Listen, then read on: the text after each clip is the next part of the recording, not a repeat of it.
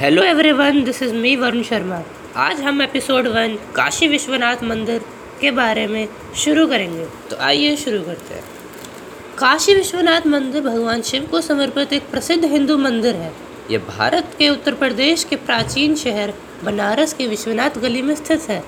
यह हिंदुओं के सबसे पवित्र तीर्थ स्थल में से एक है और भगवान शिव के बारह ज्योतिर्लिंग मंदिरों में से एक है।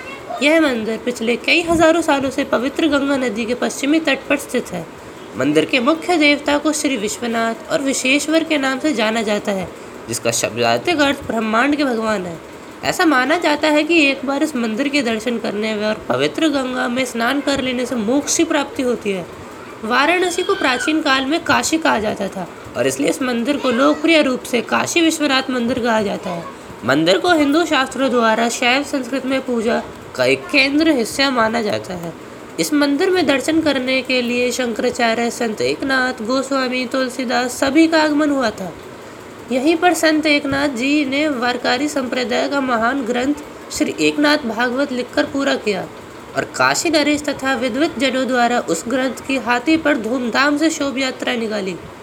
महाशिवरात्रि की मध्य रात्रि के प्रमुख मंदिर में भव्य शोभ यात्रा ढोल नगड़े इत्यादि के साथ बाबा विश्वनाथ जी की मंदिर तक जाती है। विश्वनाथ मंदिर को इतिहास में कई मुस्लिम शासकों द्वारा बार बार तोड़ा गया। मुगल शासक औरंगज़ेब इस मंदिर को गिराने वाले अंतिम मुस्लिम शासक थे, जिसने मंदिर के स्थान पर वर्तमान में ज्ञानपी मस्जिद का निर्माण किया।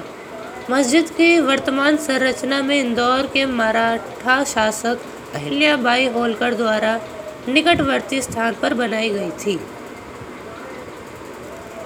जय हिंद जय भारत।